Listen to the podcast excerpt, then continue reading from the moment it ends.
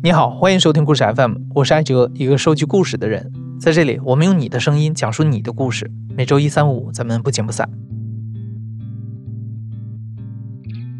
这两天，各地的高考分数线公布了，网络上铺天盖地的都是分享着高分考生的喜悦，却很少有人能关注到那些刚刚达到本科线的考生。如果你是多年以前参加高考的话，可能会注意到，全国绝大多数省市已经取消了本科第三批次的招生。把它和二本合并，也就是说，我们俗称的三本已经基本退出了高考的历史舞台。在很长的一段时间里，三本学生作为本科生鄙视链的底端，遭受着各种尴尬、污名和不公平的待遇。三本虽然已经取消了，但曾经的三本学生并没有因此摆脱这个标签。这些学生比任何人都能体会那一场考试的影响将继续伴随着他们。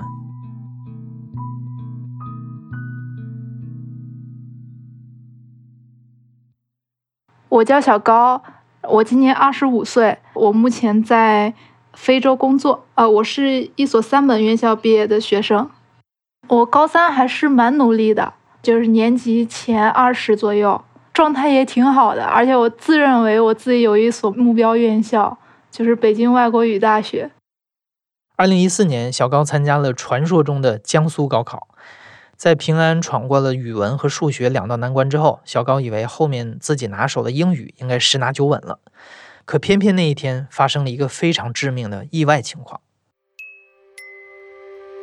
就怕什么来什么。当时坐在我后面的一个男生，他在听听力的过程中，不断的用身份证敲那个桌子，声音非常小，但是作为他前桌的一个。考生的话，其实听得非常清楚的，但这种清楚不足以让我听不到老师放的听力的录音。其实我只要专心，其实我还是能听得很清晰的。但是我的心绪就被他打扰到了，我就一边怕自己听不见，就一边又听不进去那种状态。最后基本上，我记得好像是二十道听力吧，我基本上都是懵的。就完全是一个失智的状态，因为我们家当时开了一个小饭店，我其实自己知道自己考的不是很好了，但是我觉得最起码有个二本读吧，结果最后连二本线都没有上，然后当时我就完全就崩溃了，然后因为我们家还有客人，然后就是大哭。就完全克制不了自己那种哭，然后我爸就说：“嗯，不要哭，还有人在吃饭，你让别人看到像什么样子。”我就哭的不行了。当时我爸也知道那那个我考试的结果，但是他就是很平静，因为我爸是个残疾人，他就拿那个拐倒了我两下，然后我就觉得我整个人都受不了了。其实我没有考虑到三本的问题，就是我在高考之前我都没有想过自己会去三本。我完全没有，没有去关注这一方面。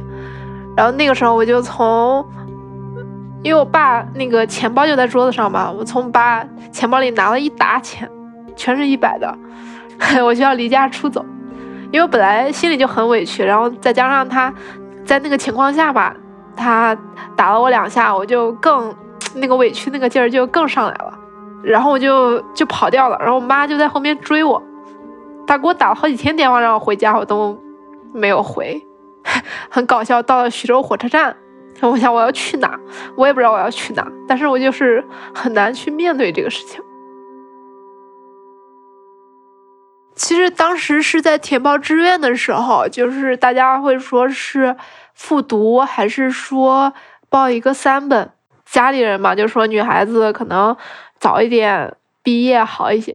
之前我感觉大家对我就抱有蛮大期待的，但是就当时报志愿的时候，家里人是一种安慰的心态跟我说说，嗯，考上三本其实也没有什么的，读三本以后可能进厂也不错。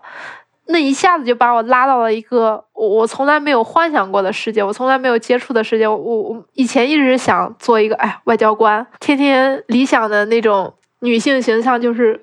就是无疑那种形象，然后就一下子被拉到现实，就是流水线，就这种词就在我面前就浮现了，一下子就是整个人生都反转了。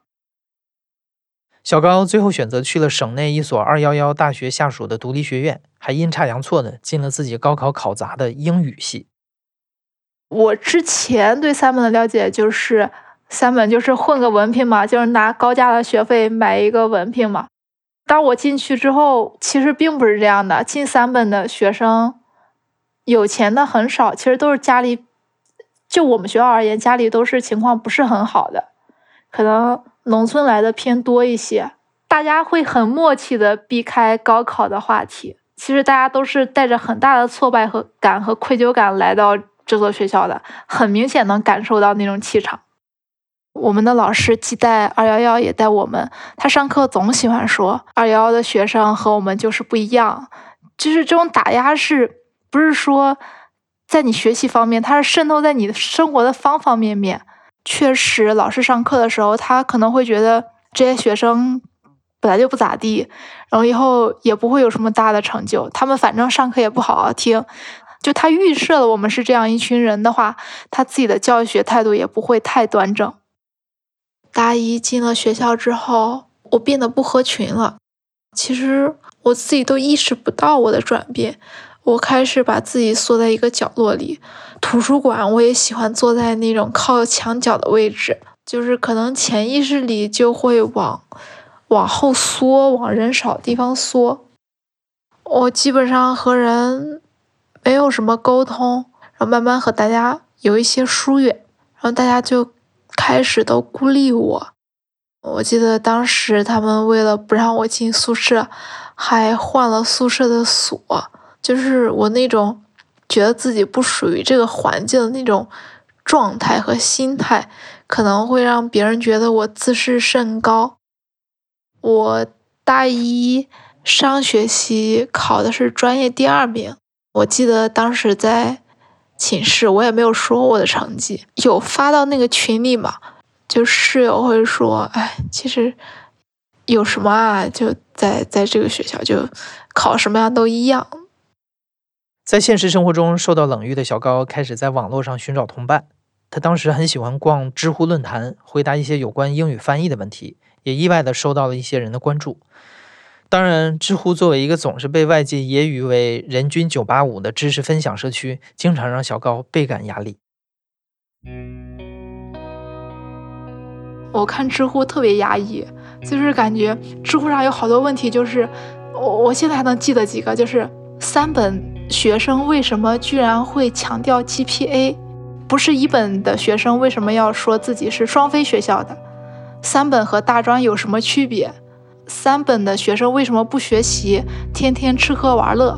就这种问题，看得我很有压迫感。我看完这种问题之后，我会看那种三本学生如何逆袭。呃，有一个特别当时特别火的一个 live，就是从三本到牛津，就我会看这种帖子再去安慰自己一下，给自己找个平衡。然后就在知乎上认识了我的第一个男朋友。他是那种非常优秀、非常顶尖大学的高材生，就是我从小就对特别聪明的男孩子特别有好感，但是上大学之后，这种感觉就尤为强烈。我们一开始会聊一些比较宏大的命题，然后我也想借此来展现我事实上的和他的亲密感。慢慢的，在我一步一步的引导下，在我的那个城市雨下特别大的一个晚上，然后那个时候我们就打了一通语音，他就跟我表白了。我当时并没有直接的接受他，就有跟他确认我的学校其实是一所不是很好的学校，大概就是旁敲侧击的有让他。再仔细思考一下，但是他当时就是很笃定的跟我说，他喜欢我。他说这些都不重要。当时我就带着那么一点点小小的自卑和怯懦，就和他在一起了。其实我还是相对敏感和自尊心比较强的。他是一个比较木讷的人，但是我还是能感受到他有小心翼翼的在维护我的自尊心。我记得我第一次去他们学校看他的时候，我知道他的同学都在实验室，然后我就买了呃人数相当的奶茶，嗯，吭哧吭哧上了二楼，然后进去之后就给大家问好嘛，大家就打趣的让他介绍我，他就介绍我是一所。二幺幺大学的学生，我到现在还不知道他是出于他的面子考虑，还是想维护我的自尊心。嗯，但是我当时那种心里那种失落感是很强的。虽然说我还是笑着跟他们打招呼，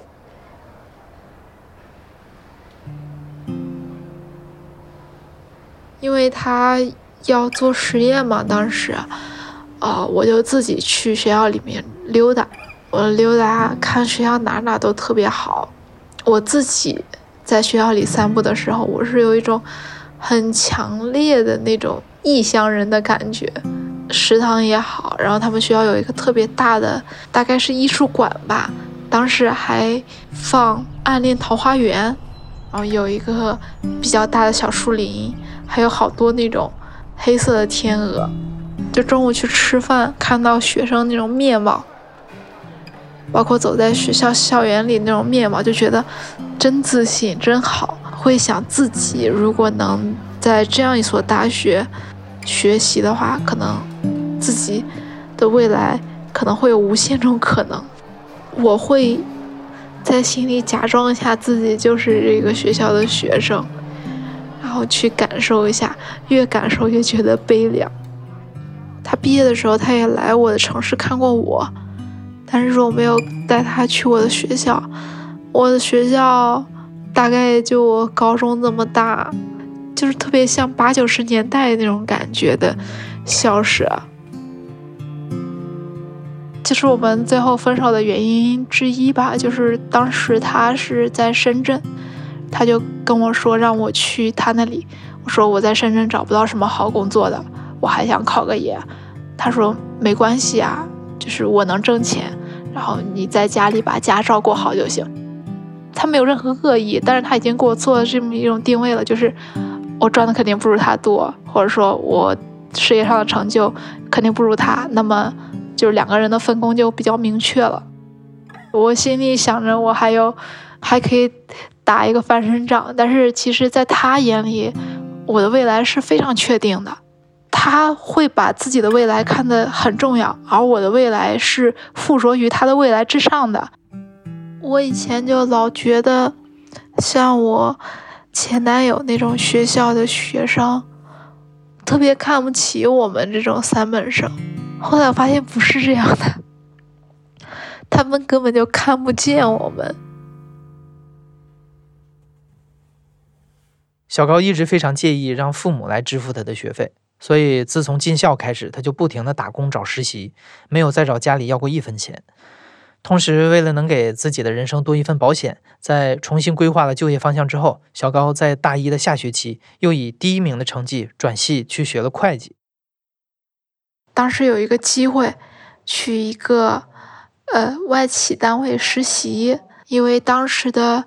同事怀孕了要休产假，所以说实习要全勤。那个时候我还没有绩点的概念，就是觉得无所谓嘛，反正已经三本了。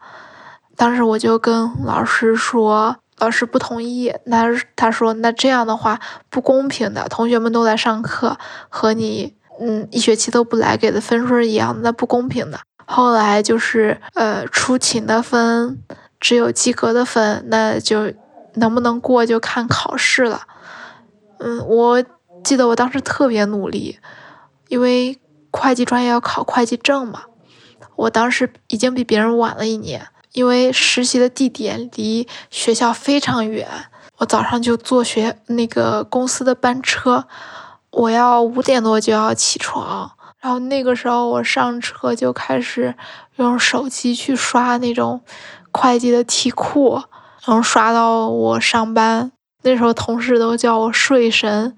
我们中午是不休息的，然后下午是四点半下班，然后我上了我们班车就会睡觉，路上不堵的时候，可能五点半就到学校，可能还有半节课，我就会去听课。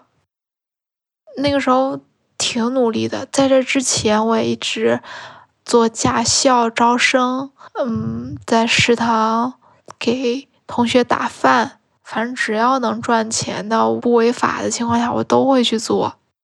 我当时非常想证明自己。好的时候，一个月收入能达到一万多。为了弥补三本学生这个身份带来的劣势，小高真的可以说是把技能武装到了脚趾。大学期间，他考下了各种含金量非常高的资质和证书，只求能让 HR 在他的简历上多停留一秒。但经历了校招之后，他认识到现实没有那么简单。我的简历一直都还挺好看的，我记得。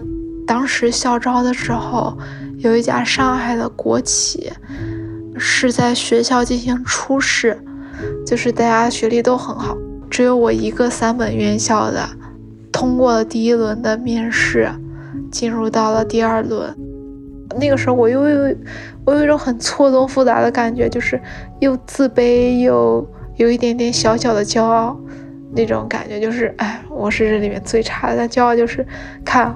我也站到了和你们一样的位置，当然最后的结果就是我还是被刷了。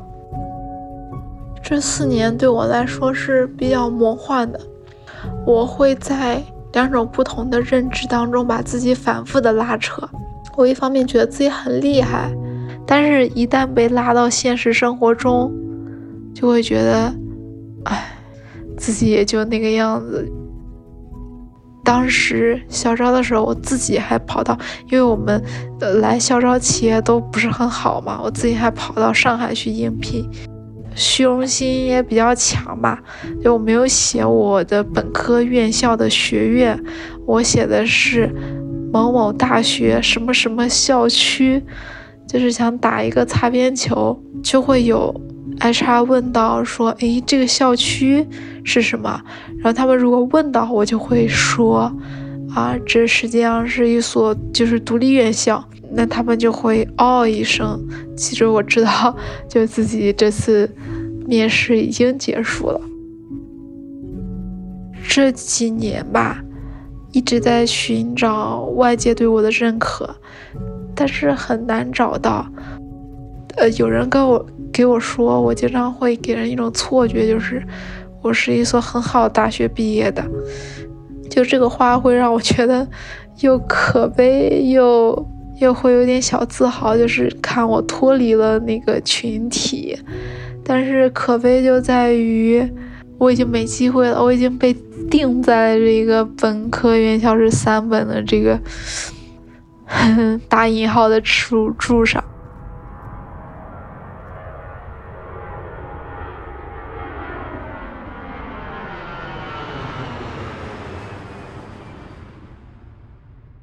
二零一八年大学毕业的时候，小高手上已经拿到几份不错的 offer，但他想多赚点钱，也是因为好奇心，决定前往非洲工作。小高说自己曾经的梦想是当一名外交官，现在每天在非洲和国际化的团队合作，也不算离自己的梦想太远。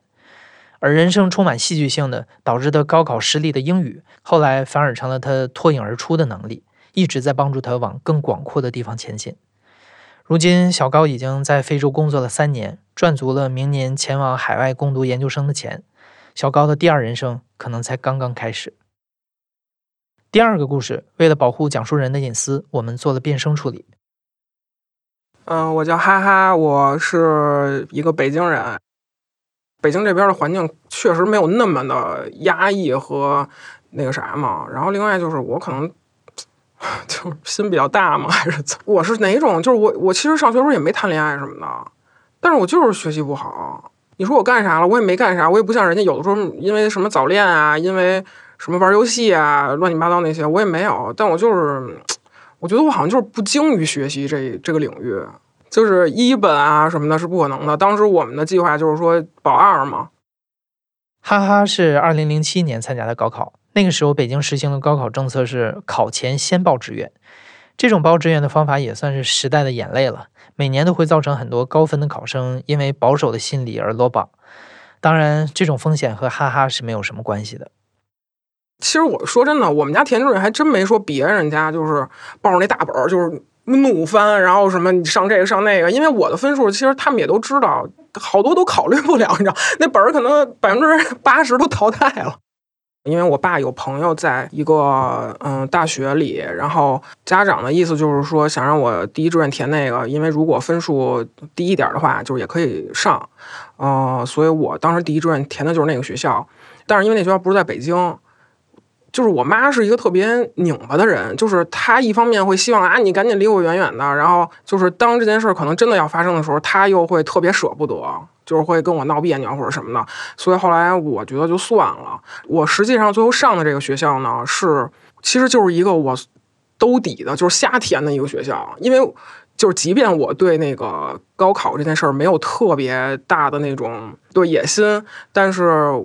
同学之间也会开玩笑嘛，就是因为这学校在北京的那个学校里 算是一个 怎么说，也是比较有名儿，但是不是特别好的那种名儿的学校嘛，叫北京城市学院啊，就是海跑嘛，就是因为他是跑读嘛，然 后我们就都说，因为他住不了校，你每天上学还得回家嘛，是这样。就是高考那两天特别热，然后尤其是第二天下午，我记得考英语的时候。我以为那个学校，因为实习学校在北京是一个挺不错的学校，对我以为它是有空调的，结果它没有空调。然后我我记忆里我不知道是不是真的啦，因为现在已经很久过去了。我感觉我那天其实有点中暑，而且我那天考完英语之后，我出来我觉得特别好考的，结果英语分才得九十多，就是我我正常发挥的话，英语一至少都得在一百一以上。但是我当时考出来，我觉得特好。就是我一直很担心查分儿，而且查分那天其实我根本就没查，就打电话查分儿。我们当时是是我妈打的，就就是很难面对那个 那个未知的结果。所以查完了之后，嗯，确实也比预想的要低了一点儿。就是我实际分数是比二本线低了，应该是七分吧。报的那个肯定是没戏了嘛，就是第一志愿那个，我妈又不愿意让我去，因为离家太远。当时想的就是说，呃，因为不是有补录嘛。所以想的就是看看补录有什么学校，然后去再重新报一个。结果补录，嗯，我都选好学校，都提交系统了，才发现我就是我的档案已经被调走了，我都傻了。然后一查，就是海跑已经把我给录了。可能是我人生中最灰暗的一段时间。早上起来之后，然后就躲在那个自己床下边，因为我那个床是上边是床，下边书桌的那种。对，然后我都躲在那桌子下边，因为那是我们家唯一一个我能找到三面能把我环住的一个地方。对，我会觉得那个地方非常安全，而且特别黑。然后我妈如果说我的话，我可能就会哭。对，就是那段时间，反正每天都是那样。我妈她不会因为就只因为这个成绩的原因跟我生气，但是她会从你。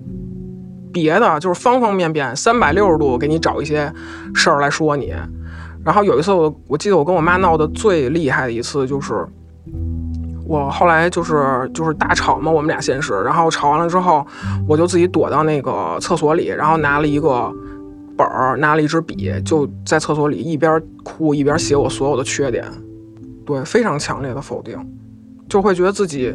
什么都做不好，然后有很多缺点，然后因为要上这个学校也会就是花钱更多嘛，就是人家其他同学可能一年就三四千那样，但是我这个就是一万多，而且当时我们家的经济情况并不是特别的好，我觉得那真的是我人生特别崩溃的一刻，因为我这个人记性不好，就是好多事儿过去就过去了，但是这件事一直深深的在我脑子里，对我我甚至现在都能就是感觉到那种特别绝望的那种感觉。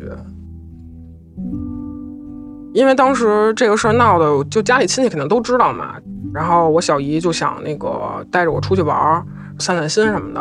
我当时就跟我小姨就一块儿，还有我妹就一块儿去南戴河了。然后去之前，因为我特别喜欢看电视嘛，然后我就是非常清楚的知道哪个台演什么，然后什么时间演。我跟我妈一般都一块儿看电视，所以她都不记这些，就是到点了都是我去播嘛。然后我就想，那如果我不在家了，我妈也不知道怎么怎么看了。然后我就把那些都给列出来了，就是什么节目、哪个台、哪天演。然后包括又给我妈写了一场很长一封很长的信。我现在记不清楚是具体内容了，但是我我觉得应该大概意思就是考不好啊，很对不起他们呀，然后嗯，很感谢他们这这些年付出啊，表达了一下我对自己比较失望。就是这次去，我听说南戴河水草特别多，然后说就是可能这次去要是游泳的话，也不知道会不会溺水什么的，但是没关系，就是。即便我入那个溺水了，但是我把这些都给你写下来了，你以后也能也能知道就是怎么看。然后后来我就就就跟我小姨就去玩了嘛，然后去玩之后，当天晚上我妈给我小姨打了一电话，应该就是把这事说了。对，说完了之后，因为那天我们正好在吃饭，在海边吃饭呢，也是我第一次喝啤酒，然后我小姨大概跟我聊了一下这个事儿。最巧的是什么？我觉得，我觉得人的身体健康可能真的和心理有很大的关系。就是我那一次是。就是非常明明确的那种表现出来了。就是当时那天晚上回去之后，我就发高烧了。就是我觉得这种高烧可能是我那段时间心理上的一些压力，还有那些抑郁的那种情况的一个生理表达。但是那天烧完了之后，第二天就没事儿了。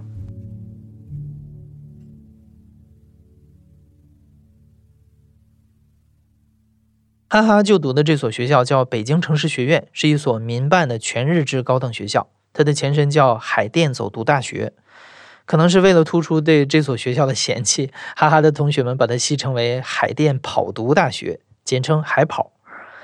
当哈哈鼓起勇气开始读这段三本生活的时候，竟然发现其实远没有想象中那么糟糕。我的专业是信息管理与信息系统，其实是理科专业，但我高中学的是文科。第一天进校的时候呢。一推门就是看见班里的同学，我是惊呆了一下。对，因为确实和我想象的，起码外表的差异就很大。我以为是一些 就是比较花枝招展，然后对杀马特那种同学，但是其实，嗯，大家都特别正常，特别朴实。我们班除了北京就是新疆的，新疆人有钱，可能 就特别炫富的那种，说家里那个。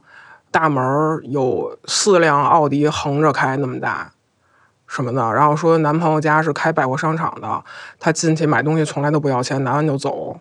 然后家里养鹰，就这种。因为我就是一直都是一个学渣，你知道吧？所以我也没见过特别努力的那种。哦，我见过一个特别努力，就是我上高中的时候，我们班有一女生，就是学习学到吐血，特别夸张。有时候你觉得特特心疼，你知道吗？就是你说都这么努力了，然后你就是成绩应该特别好才对，结果就是学习还一般的那种。所以可能我是不是也是由于看了他，所以觉得干脆不要那么努力好了。我们班相对我见过最夸张的就是我下铺，他的那个床一年四季都围着那个蚊帐，就我们一般是夏天的时候才围嘛。他每天就是进了那个宿舍之后，就是钻进他的那个，我们管他叫。盘丝洞，对，就是每天就进盘丝洞之后，然后就一直在那儿读英语，挺认真的。但我们剩下人每天就是都出去玩啊，啥吃东西啊，什么 KTV。但是他就比我学习好一点吧，因为我也不知道为什么，就可能是因为我感觉好多人就是考上大学之后就不努力了，但是我好像是因为前期没有很努力，所以呢，上大学之后吧，我还是保持着一个惯性。就是我觉得我还是应该把我要做的事儿做好，所以每年我都是那个就拿奖学金，就是我会特别早就开始复习，就比如说考试前一两个月我就开始复习，然后就把那些题就是背的，就是倒背如流，就一点都不夸张，真的可以说倒背如流。但是我考完就完啊，但然后考试的时候以飞快的速度做完，就我基本上三十到四十分钟就可以交卷，就是其他同学还跟那儿 就是咬着笔跟那儿看题呢，我就是很快就做完了，然后我就出去了，就那种。但好像这种行为有点招人讨厌哈，就是会给别人造成压力。每科基本上都是第二名、第三名吧。哈哈，也像很多考入三本的普通家庭的孩子一样，为了给父母减轻负担，很早就开始打工做实习。他的第一份正式的实习工作干得非常愉快，也没有人向哈哈提起过他的三本身份。但最终因为薪资太低，哈哈最后没有入职。然后我就又换了一份工作，但是换的其实也是那个人力资源实习生。那个是在一个相当于是国企控股的那么一个公司，然后我当时主要是负责前期筛简历，就招聘这一块的业务。我不能说我干的多好啊，但是他们后来招了几个就是 level 特别高的那种人，都是我筛的简历中，就是他们最后面试通过呀，然后再入职这样的。而且当时就是我跟同事相处的也都挺好的，所以说我。这之前一直都没有感觉到学历对我来说有什么压力，或者是有什么瓶颈，直到就是我当时跟那个我的上级提出，我说我想转正，因为转正不是要签一个三方的协议吗？然后他说，他说我再想想，他说我明天给你答复。我说行。等到第二天的时候，就是当时都快下班了，然后我一个同事跟我说，他说那个谁谁叫你去办公室，就是我的上级叫去办公室。我说行，然后我就进去了。就是那是一个特别大的那种会议室，特别国企范儿的那种会议室，就是一大长条桌，红木色，就是两个人距离非常远。然后他呢，就是坐在一边，然后我坐在另外一边。然后我当时进去之后呢，我就坐到他对面了，我就看着他，他就是翘着二郎腿在那抽烟。他就跟我说：“他说，他说你想转正是吗？”我说：“对。”他说：“你就是那意思，就是你凭什么觉得自己能转正？”然后我就大概跟他说了一下，我说：“我觉得我来这段时间就是做的工作什么的，就是各方面表现都还不错。”他用特别轻蔑的语气说：“你知道咱们这儿人都什么背景吗？”然后我当时就愣了，我就觉得什么背景跟我有什么关系？我只是想把活干好嘛。然后他又说，就开始说这个这个人是什么什么背景，是什么什么什么大学毕业的，是什么什么博士，什么什么双学位，就说了一大堆。我说那您的意思就是说我转不了呗？我说但是我前两天就是看我们那儿有一个财务的那个就是实习生转正了。我说他为啥能转正呢？然后那领导说，他说一是他们家有关系，第二就是他是中央财经大学双学位的。本科毕业的，然后我当时经历了第一次，就是我觉得哦，原来我的学历其实是会成为一种阻碍的。我当时应该是哭了，对，因为我觉得，我觉得我就是这段时间工作各方面都不错，而且我们那同事还都挺喜欢我的，然后结果突然说你学历不行。我就觉得学历这个东西真的这么重要吗？就是进入社会之后，难道不是应该先看能力，再看学历吗？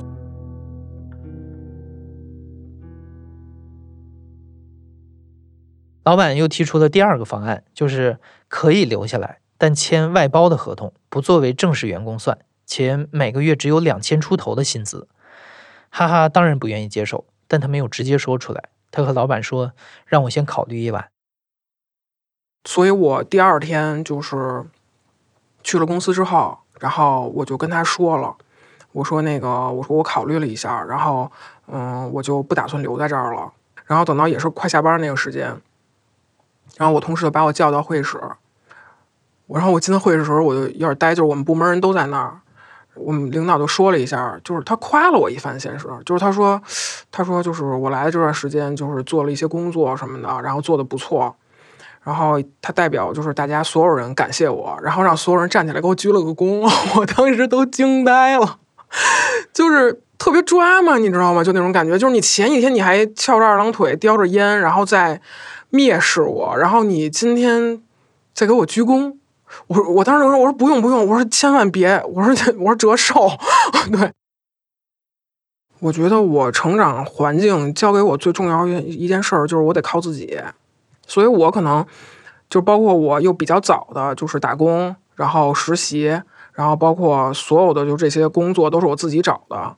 对我就一直是在靠自己走这每一步。所以，我觉得如果靠自己的话，好像好多事儿就没有那么焦虑了。但是，我觉得那件事儿现在我回想起来，我觉得也是好事儿，就是它可能是更激励了我，它让我觉得，嗯，假设说我在这方面有一些。比如说缺陷或者不足，那么我必须要在其他的方面更努力，这样我才能可能说跟人家持平，或者是比他们更好。嗯，我觉得很多人的努力都停止在高考那一刻了，因为我也接触过一些，比如一本或者是呃很多好学校，或者是从国外留学回来的人，但是他们好像并没有在工作这个环境下特别努力，所以我觉得。就是你在这个职场上到底是能得到一个什么样的结果？你的学历确实是一个敲门砖或者入场券，但是它并不意味着你可以在这个接下来的环境里，或者在接下来的你的整个工作过程中会有更好的结果。就我举一个特别简单的例子，我最开始做助理的时候，我们当时那个部门是有一百多人，就每个月都要算考勤嘛。然后算考勤的时候呢，我每个月是用半天的时间就可以把考勤算好，而且从来没有出过错。我其实一直以为所有人都是这样的，直到就是后来我们又招了实习生，就是我不再去负责这个工作，去做更重要的事儿的时候，然后我让那个女孩算，那女孩算了三天没算明白，而且她的学校比我更好。然后我当时其实有点意外，你知道吧？因为那相当于是我带他嘛，我告诉他怎么做，而且我是连我告诉他，就是我都告诉你这事儿怎么做了，你一去做什么，二去做什么，结果他三天都没做完。我确实是在那一刻第一次意识到人和人之间的差距是蛮大的。哈哈已经毕业十年了，他靠着自己的能力一步一步的走到现在年薪五十万的岗位。他并没有虚伪的感谢命运，他感谢的是自己，是过去做的所有选择，才让他变成了现在的自己。就有一次我嗯。在路上，然后跟我老公就是那一次，我忘了我是为什么特别悲伤，然后整个的工作环境特别压抑，就那段时间感觉压力挺大的，就每天都特别不高兴。然后有一次就是我老公接我下班往回家开的路上，我就大哭。我好像是觉得自己特别不容易，就是这些年，就是我这么多年吧，就可以说靠自己，然后嗯很努力到现在，其实特别想跟。小时候的那个自己说：“你不要那么难过，或者不要那么绝望，因为你以后会会过得很好的。”哈哈说：“假如他有超能力的话，他希望穿越回高考结束的那个暑假，在写满自己缺点的本子上留下来自十年之后的寄语。嘿，听着，在未来你已经成为一个善良、包容、异常强大的你，所以不要害怕。”接着走下去吧，一定要相信自己。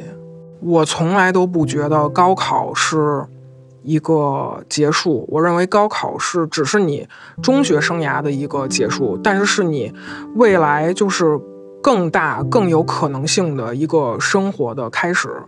不管考得好或者不好，就千万不要把它当成一个嗯终结了，就是你一定要把它当成一个新的开始。去做你想做的事儿，去成为你想成为的人。